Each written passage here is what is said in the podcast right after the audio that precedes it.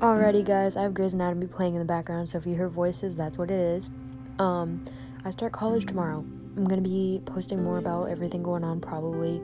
Um, bit nervous for my first day, but um, hoping that I can keep my grades up and do good. And most of my classes only require computers, so that's new, obviously. Um, but I have everything ready. I wake up, my first class is at 11, so I get to sleep in, which is nice. Um, yeah, I'm just really excited, and I'll keep you guys updated. Catch you on the flip side.